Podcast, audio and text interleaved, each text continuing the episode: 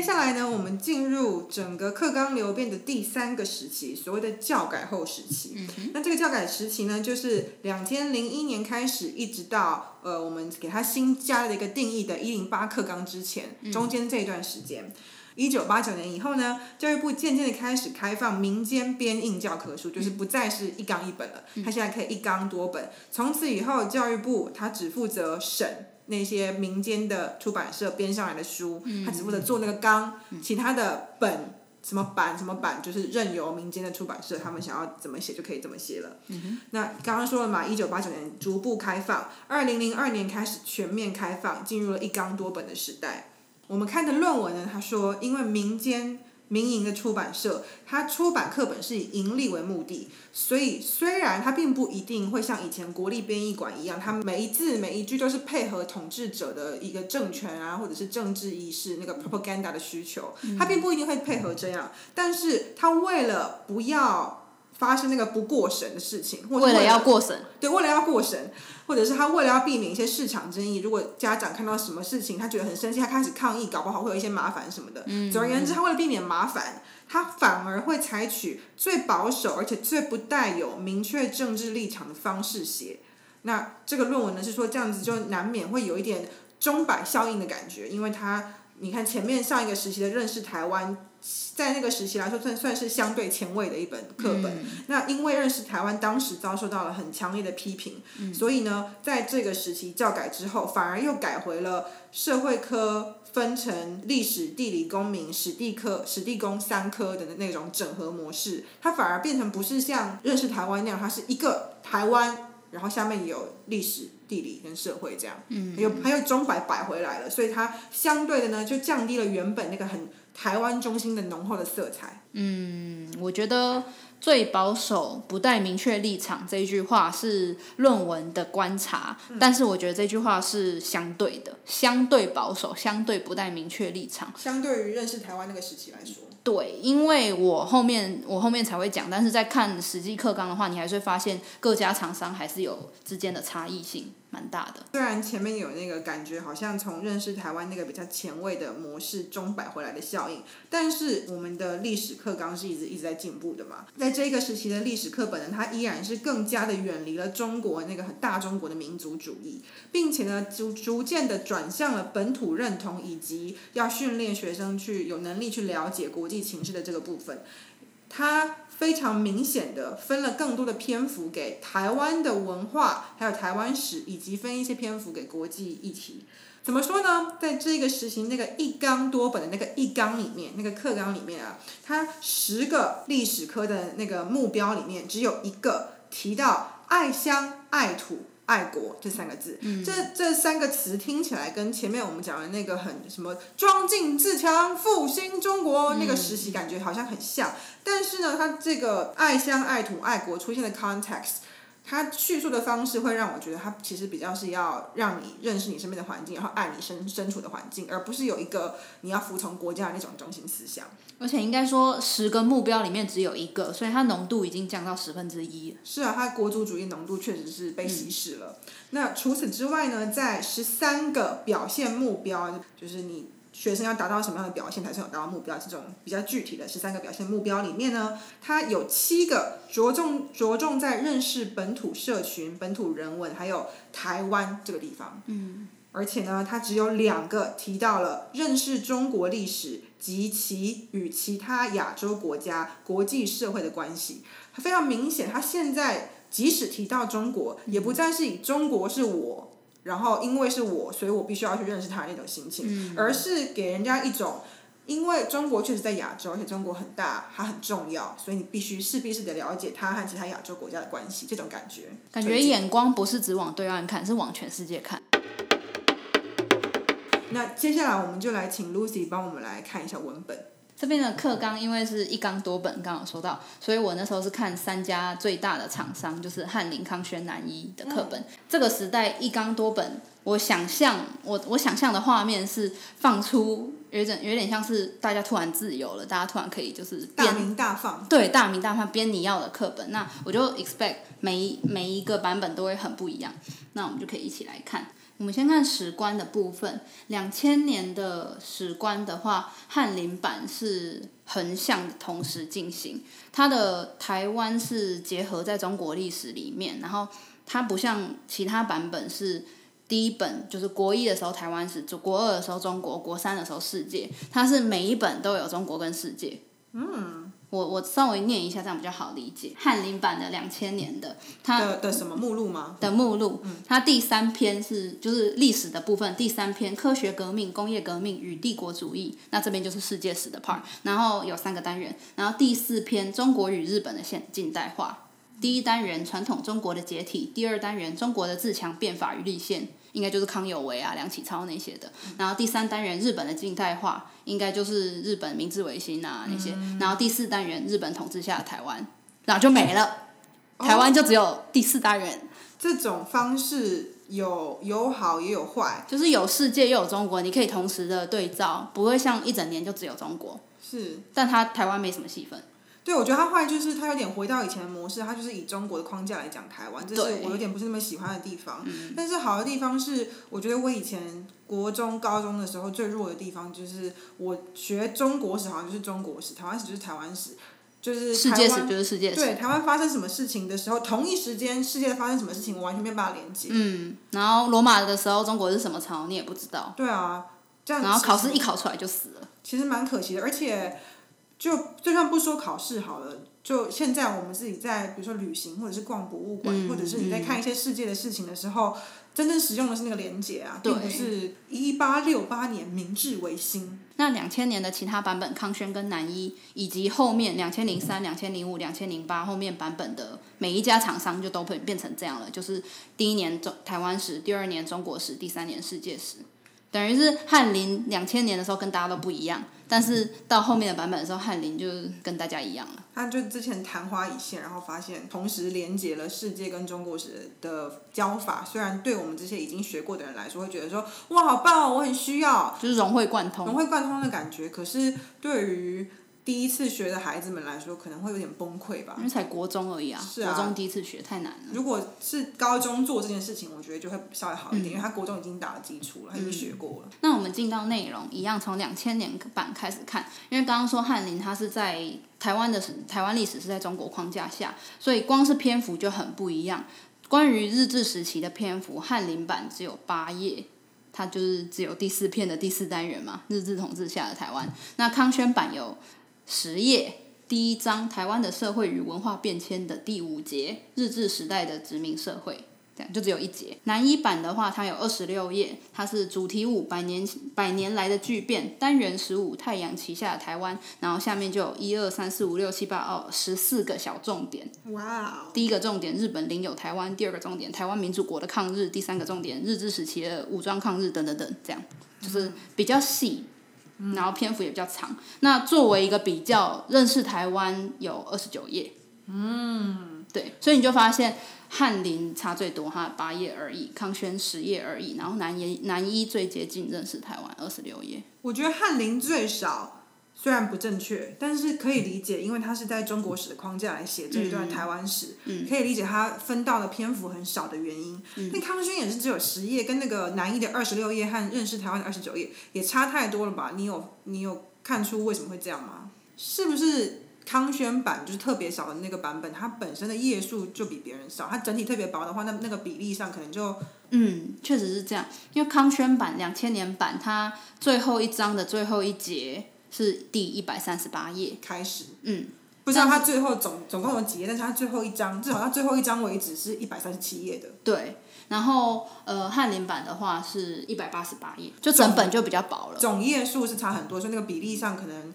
没有只是看页数看起来那么的严重，那么的偏这个时期的课本普遍都是彩印，然后都是 A4，都是横书，都是。就是像认识台湾一样的排版，所以已经是现代的课本，就大家心目中应该是现在听的大部分的人小时候用的课本那种样子。这样，那这个时期比较特色的是图片开始扮演更重要的角色，而且甚至有时候会提供比文字更多的资讯。什么叫做扮演更重要的角色？以前不重要吗？呃，以前比较像是文字有提到才附个图，文字有提到然后才附个图。嗯。文字呃，图片只是为了辅佐文辅佐佐证文字的感觉。但是现在，譬如说有一个地方，它文章内文可能只提到一两个抗日事件，台湾的当时抗日事件，但它就附了一个图，是台湾各地的抗抗日事件，它就有台湾地图，然后上面有很多个小圈圈，分布在台湾各地，所以你看这个图，你可以得到两个文字里面得不到。资讯，一个是他举出更多个不一样的抗日事件，另外一个是你会知道说抗日事件是在全台湾都在发生，嗯嗯嗯，就是那个普遍那个遍地开花感，嗯嗯嗯嗯，就这两个资讯是你看图才能知道的，非常明显，而且那个相对的地理位置关系也还蛮，一些在台中啊，一些在台南啊，然后就整个台湾这样分布。我们这个图也是会放在 Medium 上面，大家有兴趣真的可以去看一下。那下一个特色是并置。那在网络上，它“并置”这个词的注释是将两个强烈反差物体并列在一起，或将两个元素靠在一起并排放置的行为，有一点像电影会用蒙太奇手法，把把两个不一样的东西剪接在一起，或者像国文修辞会讲的什么反衬或是对称、映衬、排比之类，对，类似这种感觉。那这两个有可能有，就是会会有强烈的反差。那我来举一个实例，譬如说在南一版课本里面，它某一页在讲雾社事件，那就有一个硬币的头像是莫纳鲁道的硬币，有有莫纳鲁道头像的硬币。那在同一页的下面有另外一张图。是捧着同伴之骨灰返乡的高沙义勇队，大家听可能不觉得怎么样，但是就是因为放这个硬币的时候是在讲雾社事件，那我来念一下课文，说呃原住民历经五十多天的抵抗终告失败，族人被屠杀殆尽，此事震惊国际，也迫使总督府重新检讨对原住民的统治政策。嗯，他在讲这些，但是他下面是下一个章节开始，就同一页的下半段是日本制台三部曲，那就在讲日本对台政策的改变。那到最后有皇明化时期，皇明化运动，因为准备要打中日战争嘛，那这时候就有高沙义勇队。我直接念那个说明：台湾原住民被日本政府编入高沙义勇队，到南洋参加第二次世界大战。那这个图是他们捧着同伴的骨灰返乡。所以等于说，他的同一页里面呈现了一个原住民的烈士，A.K.A. 莫纳鲁道，又同时并置了这一个另外一个图片是原住民为日本打仗，并且捧着。为日本打仗而死的同伴骨灰。对，就是这是一个很大的一种强烈的冲突感。嗯，那可能对于很多人来说，也是一种内在身份认同的矛盾等等。但是这一些所谓身份认同的矛盾啊，什么冲突这些，他都在课本里面都没有提到。他只是平铺直叙的叙述历史，然后负责根据正文内容附这些图。那你在看这些的时候，你也许就会感受到，因为都在同一页，你眼眼睛就往下移就看得到，好像体现一种矛盾，但是他又没有文字化这种矛盾。那也有可能是因为这个年纪就是国中，他可能会有可能那个年代他还没办法这么直白的讨论这件事情。我觉得如果我是使用那本课本的学生的话。有人跟我讲这个身份认同的矛盾感，我可能可以理解。但是如果没有人讲的话，我可能纯粹从一个学生的角度想，我会觉得说那就是章节转换了，所以他同时放了这两张图片，就可能不会想那么多。我不会想那么多。然后另外一个是文字和图片并列的形式，就是这个时期的课本因为都有彩色印刷，那也比较相对排版什么都比较活泼一点。那三个版本都开始出现那种漫画式呈现的课本。Q 版的人物，Q 版人物，然后用漫画方式，那让图片的重要性又再度提升。因为你用漫画的话，其实它有点进入主脉络，用漫漫画来交代历史事件，它好像是本文的前导，但是也可以视为本文的一部分。是哦，因为我怎么有印象，我自己应该说我自己那时候的。历史课本，我就觉得那些漫画式的历史人物，好像就是扮演那种早期 Word 不是有个回文针小精灵嘛？嗯，他就那种角色，就他住在旁边，然后很烦人，问你说你需要什么帮忙吗？或者是可以试着想想看什么什么为什么会这个样子呢？你说的是那种小知识侧边栏。那种小补充栏，但是我说的是每个章节开始的时候，它会可能满版或者是页面的下半部会先有一个就是 summary 的感觉，所以这一段的历史课故事的一个 summary，有点像四格漫画的感觉，对对对，是在交代一个流动的故事。对，哦哦，好好，那我误会了。对，然后呃，所以就是它串联主要的叙事结构，它不不再只是辅助佐证文字而已，它也自己自己带有叙事的功能，这样。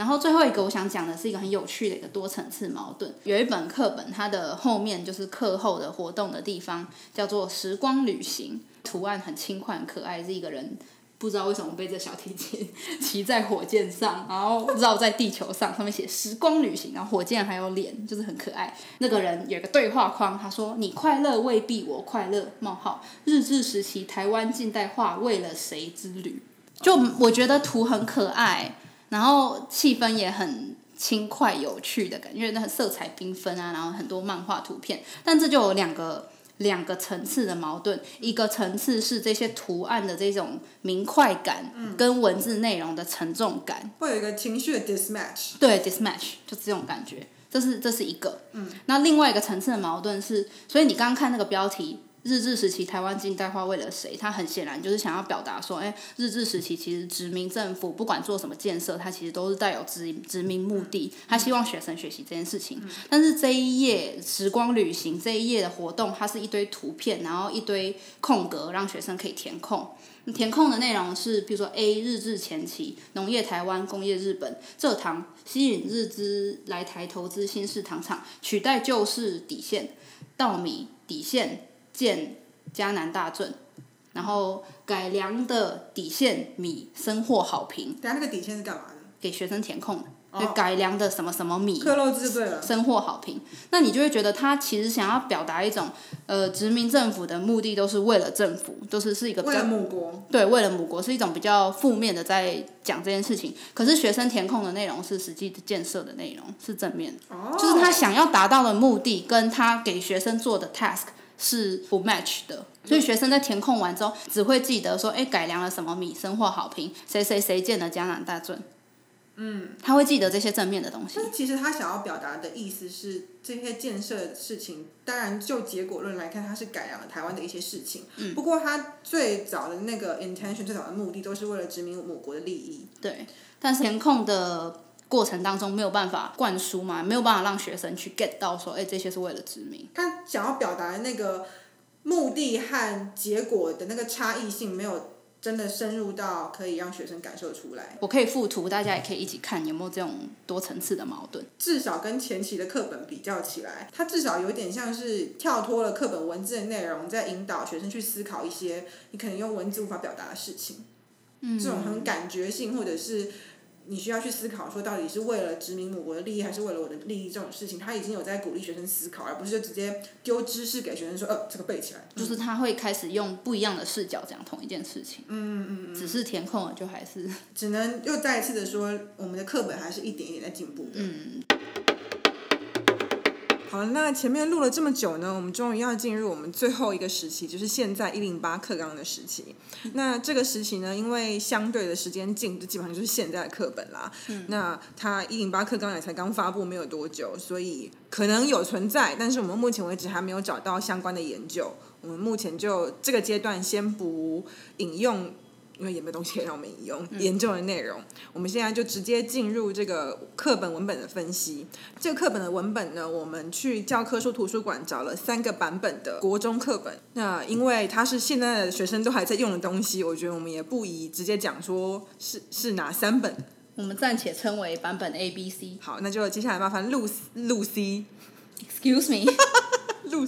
现在的课本已经不会再出现那种什么直式印刷、黑白印刷、铅字印刷、彩色的特质啊，或者是排版的那种丰富多样性，其实相对都更多。所以我觉得我没有办法很细节的去分析他们的图片比例或者是图片运用等等这些。另外一个是因为现在的课本其实就是大同小异的，都是用比较平衡的观点在讲历史。但我就希望可以从一些细节让大家观察出三种版本还是各自有各自的一些结尾的特色，因为内容真的很多，所以如果有听众有兴趣的话，可能自己去分析会觉得，哎，可能可以反驳我们的说法，或者是可能可以补充补强我们的观察，这样。那我只是提出几个例子，就当做一个起头，大家大家不要期待我给一个非常完整的分析。而且毕竟我们刚刚也说了这个。这个时期的东西，就我们还没有找到论文。等一下，我们讲出来的话都是我们个人的分析和意见。那三个版本，我第一个注意到的是，他们标题取名的方式有不一样。那呃，A 版本的单元二的标题是“日治时期的殖民统治与现代化”，版本 B 跟 C 的话，则是日治时期的经济与日治时期的经济发展。那大家乍听之下觉得，反正就是在讲经济。但版本 A 它用日治时期的殖民统治与现代化，是殖民统治是相对负面的一个词，然后现代化是一个相对正面的词，就是带有那种隐含有那样子的价值。但是版本 B 和 C 就直接用中性的经济或经济发展。哦，所以就是版本 A，它也不能说它特别偏颇，而是它说点出一个矛盾嘛。对一个句子里面同时有负面的殖民统治以及相对正面的现代化嗯而相对的版本 B 跟 C，它直接用一个很中性的词概括全部这样。嗯嗯，接下来我们来看图片的角色。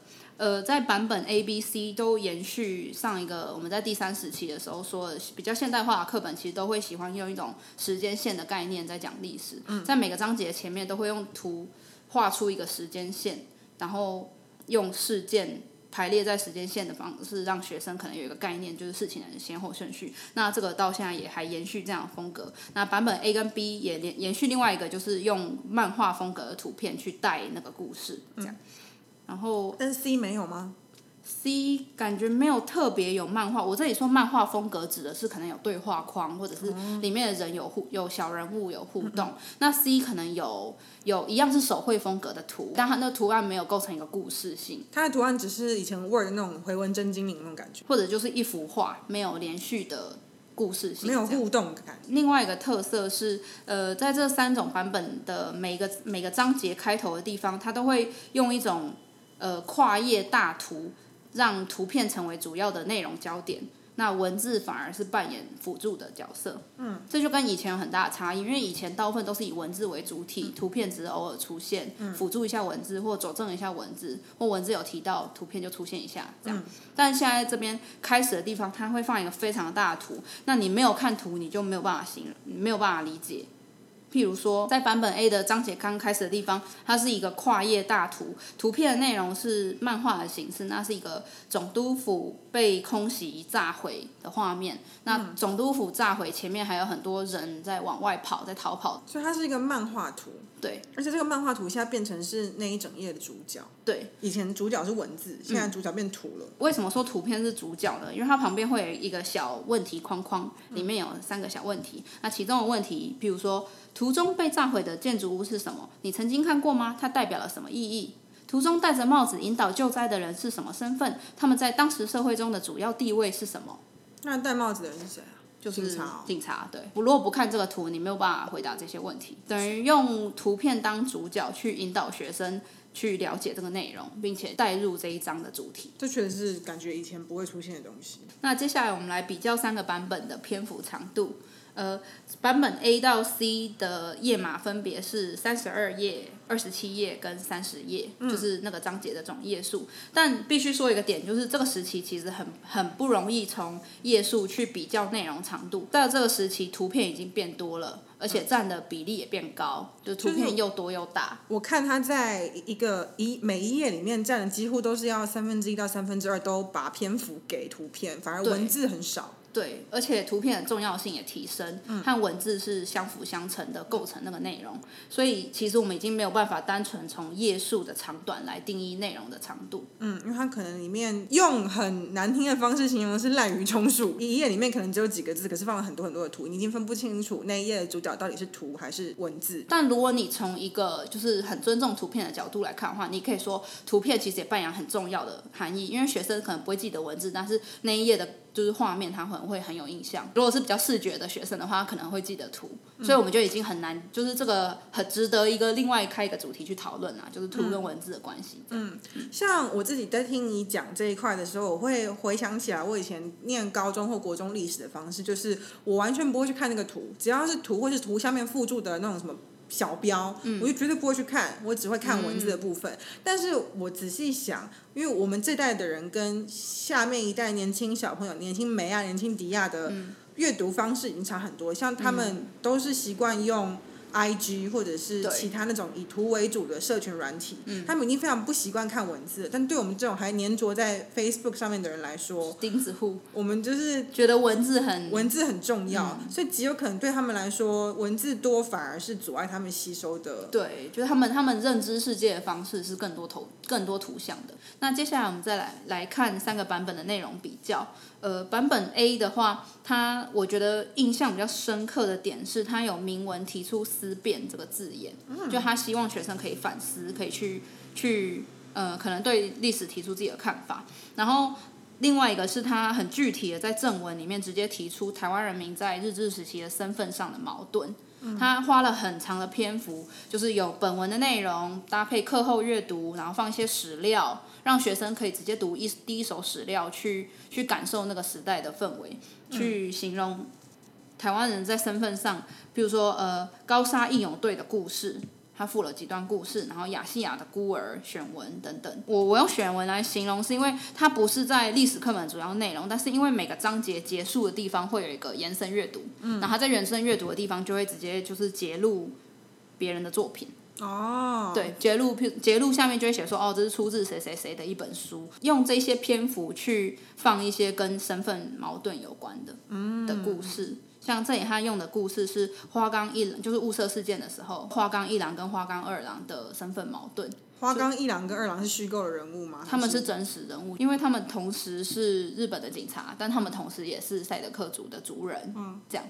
所以内在很纠结。对对对对对，那个是在第一单元讲完雾社事件后面的，算是延伸阅读的部分。三个单元都结束之后，最后面在课本的正文的第六小段，就直接在标题写身份上的矛盾。经过日本的殖民与现代化后，台湾人的身份认同有了重大的改变。然后就提到高沙义勇队，然后提到原住民以部落为中心，并无国族概念，但是在日本殖民统治下发生发展出新的身份认同等等。此外，大部分台湾人民为汉族，但却被视为日本国民。然后就提到吴浊流的《亚细亚的孤儿》，然后用一连串的漫画去表达亚高沙义勇队的故事，还有亚细亚孤儿的故事。整段的结论是说，吴浊流笔下的《亚细亚的孤儿》一书，刻画出台湾人当时面对的认同问题。就他直接在课文的内容点出这个认同问题这件事情，这是另外版本 B 跟 C 都没有很这么花这么多篇幅在讲的一件事情。接下来来看版本 A 的另外一个特色，是他直接的去问看这个课本的人，就是希望学生可以跟这个历史课本内容去做连接。阿里山森林铁路、高雄港、下淡水溪铁桥等等，就一些建设。那他也附一个小问题，说在你的生活中有哪些基础建设是在日治时期就建立的呢？这样让学生可以去。想自己生活中的案例，然后跟课本的内容去做连接。嗯，那这个特色是版本 B 跟 C 比较没有的，就一样是在希望学生反思跟基础建设有关的东西。版本 B 是用一个学习 check，就一个一堆可以勾选的勾框框，说我能指出日治时期基础建设的内容。那你如果学会了，你就把它勾起来。我能分析南进政策对台湾产业转型的影响。那你如果学会，你再把它勾起来。或版本 C 是用问题，就是 Q&A 的方式，就 Q 日本的礼房政策对原住民生活带来什么影响？问号。日本如何带动台湾的工业发展呢？问号。这样，就我觉得那个问的口吻有一点不太一样，而且问的重点也不太一样。这三个版本它。诱答的程度有点不太一样，我觉得 B 的诱答程度最高，他已经喂给你说你应该要知道哪些，甚至你不用想，我能分析，对他已经提示你说你要知道哪些，然后你只要有很微薄的印象，你就啊我我知道，然后你你就勾了。嗯。可是版本 A 跟版本 C 会稍微好一点，是他给你一个相对开放式的问题，你必须要自己去脑海里面挖掘那些东西之后，你才有办法叮想到说哦我知道这个，然后答案是什么。就你需要那个思考回路是要再拉更长一点、更深一点，对。而且版本 A 是你甚至他不给你一个答案，是在你的生活中。对对对。那每个用这个课本的人，可能有的在高雄，有的在台北，他说出来的答案就会不一样。好，那我们进到版本 B 的特色。版本 B，呃，我印象最深刻的，首先是他们的课后阅读的题目都很抢戏。就是用一些很很很卡通式的，我念给大家听。台湾是日本的烫手山芋？问号，或是摇钱树？就是一样是提出殖民统治背后的矛盾，那用一种很醒目的标题，有有一种苹果日报感、一周刊感那种很耸动的网络媒体的标题，就是让学生吸住学生眼球的感觉。或者是他在讲呃制糖业，它的标题是晋级的，就是晋级的巨人那个晋级，晋级的制糖业工业化与资本化，而且还惊叹号，对，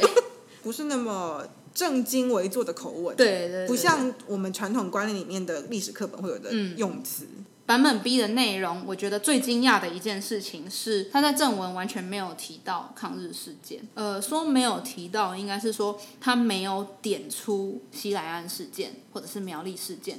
因为我们以前的版本，譬如说我们小时候用的版本，在正文里面都会提到说，哦，汉汉人的抗日事件里面有两个最重要的或最最大的抗日事件，一个是西来安事件，一个是苗栗事件等，甚至可能附罗罗罗福星的一个头像的图等等这样。会有比较多的内容在讲这些，但是这个版本 B 的内容，它就只有提到说，我直接念给大家听。呃，从它这是放在日本统治台湾的三个时期里面的第一个殖民地特殊统治时期，从日本领有台湾到第一次世界大战结束，由武官担任台湾总督，一方面镇压各地的武装抗日行动，挂号图几日几日几；另一方面则尊重台湾人民的风俗习惯，以笼络民人心，消除反抗。然后就进入到下一个内地延长主义时期，所以他从头到尾他只有提到武装抗日行动这六个字，但是武装抗日这四个字又有出题，然后旁边就有个小帮手这个栏，小帮手栏位里面才提到说武装抗日。日治时期规模最大的武装抗日事件为一九一五年由于清芳等人在西海岸发起的抗日行动，等等等。所以等于在正文里面，你只提到武装抗日，但是你如果要学关于怎么个武装抗日法的话，对你就要去旁边看字比较小的小帮手那一栏，嗯，里面去看到说哦，于清芳的交八年事件这样，嗯嗯嗯，那甚至就也没有提到苗栗事件。我们那个年代的课本，它甚至会直接给他一个小节是。台湾台人的武装抗日事件，然后会说日本人刚来的时候，台湾人的武装抗日事件很很严重。那最大的几个是苗栗事件和西兰安事件，而且对西兰安事件跟苗栗事件都还蛮多篇幅在叙述，它甚至会成为一个很大的考点。就是我们的叙述会比较像是说有若干个抗日行动，其中最两个最最大的是这两个，嗯，就是我们只是举两个交给你，但是这里是说哦有抗日行动就没了。它整个被弱化了很多之外，它的具体的抗日事件的叙述被挪到。小帮手那边不是正文里面，我会想要知道现在老师怎么教，以现在老师怎么考。除非老师说，哦，小帮手这边好，来大家看到这个武装抗日这里打三个星星，三只变形金刚。对，这边这里提到这个于清芳画起来，虽然没有在里面，但是大家要记得这个要背。如果说现在的老师考试模式还是一样，在考这些抗日事件的历史背景的话，老师们就需要画三只变形金刚这个方式这样做。如果老师跟编这个书的人的思维模式是有苟同的。话，它会变成是这个考点完全消失哎。大家还记得吗？我们在最早最早的解严前的课本的时候，那时候是从中国的角度出发。那时候提到台湾只有两件事，一件就是马关条约，另外一件就是哦，台湾人民很奋力抗日，然后一心向往祖国。台湾人的存在从就是只为了抗日而已而存在，到现在在讲台湾历史的时候，就是连抗日事件都被移到小帮手去。这是只有本本 B 出现的状况吧？对，就是版本 A 和 C 都还是有在正文里面提到这些抗日事变，就跟我们小时候比较像。嗯，所以我说这是版本 B 一个很特别的地方。其实可以说，如果单就看版本 B 而没有看版本 A 和 C 的话，你可以发现。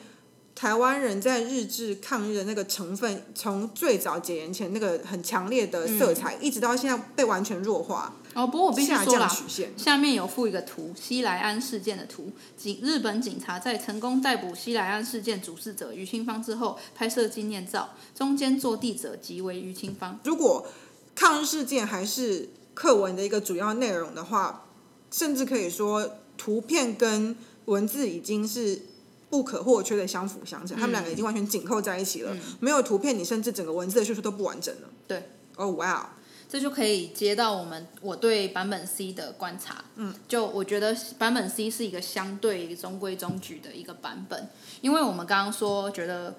版本 A 很特别，因为它用很多篇幅在讨论身份上的矛盾这件事情，它也很鼓励学生跟历史连接。那这是 B 跟 C 都没有的。然后我们刚刚也说，哦，B 也有它的很特别的地方，就是它没有很在正文提到抗日事件，他只有把西兰安事件放在旁边的小帮手里面，这个特色是 A 跟 C 都没有的。那 C 相较于这两个就没有这些特色，它就该有的都有。所以你的意思是说，C 就是没有什么很特别突出或是前卫的进步，相较于 A 跟 B 有非常特别的地方。嗯，应该就是有有一种 C 该有的都有，但是没有什么特色的感觉。对，但其实你很难定义，就是如果你从历史的观点的话，你很难定义什么是该有的啊。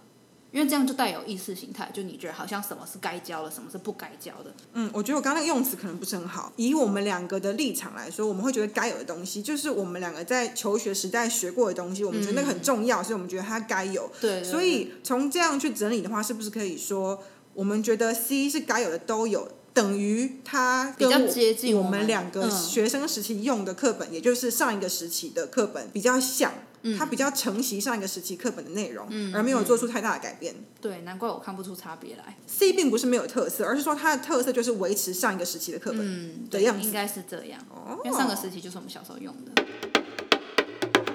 好，我们录了从戒严时期一直到现在一零八课纲，总共四个时期，这么长这么多的课本和课纲流变的过程之后，其实。我自己在看这些资料的时候，我有一点点想要问自己说：那我现在对于历史的观点和我自己个人的意识形态，有多少程度是我自己真心自己的想法，还是有多少程度是政府喂给我的东西？我是另外一个心得是，我会觉得真的是不同年代的课本观点真的是差很多。嗯，所以我就回想起小时候我在读历史的时候，我爸看着我的课本，然后觉得说：哇，你们现在课本真的跟我们那时候真的差好多。哦。然后就这也难怪，就是很多父职辈的人可能想法会跟我们不一样。是，对，这些就是其实都是其来有致的。我们在上一集的部分不是有提到说，课本还有官方的体制内教育，其实某种程度上可以算是政府用来灌输人民一些意识形态，或者是来巩固他政权的方式嘛？那其实我们在搜寻资料的过程当中，有看到另外一篇论文说，哎，当然这是一个既定的模式没有错，但是。他最后这些政府希望被传达的意识形态，有没有真的被如实喂到学生的嘴巴里面，塞到学生的脑里面？很大程度上反而会取决于。老师的教法，也一样是这些内容，但是老师教的角度可以说，呃，这里虽然很重要，然后考试都会考，但是我们其实应该用另外一种角度来看这件事情，嗯，或老师可以提提供更多补充资料等等。所以其实老师怎么教，以及老师有没有提出一些跟课本不一样的看法来训练学生的批判性思考，嗯，会有很大的差异。这样说，好了，那我们今天就先录到这边，两周后更新见，拜。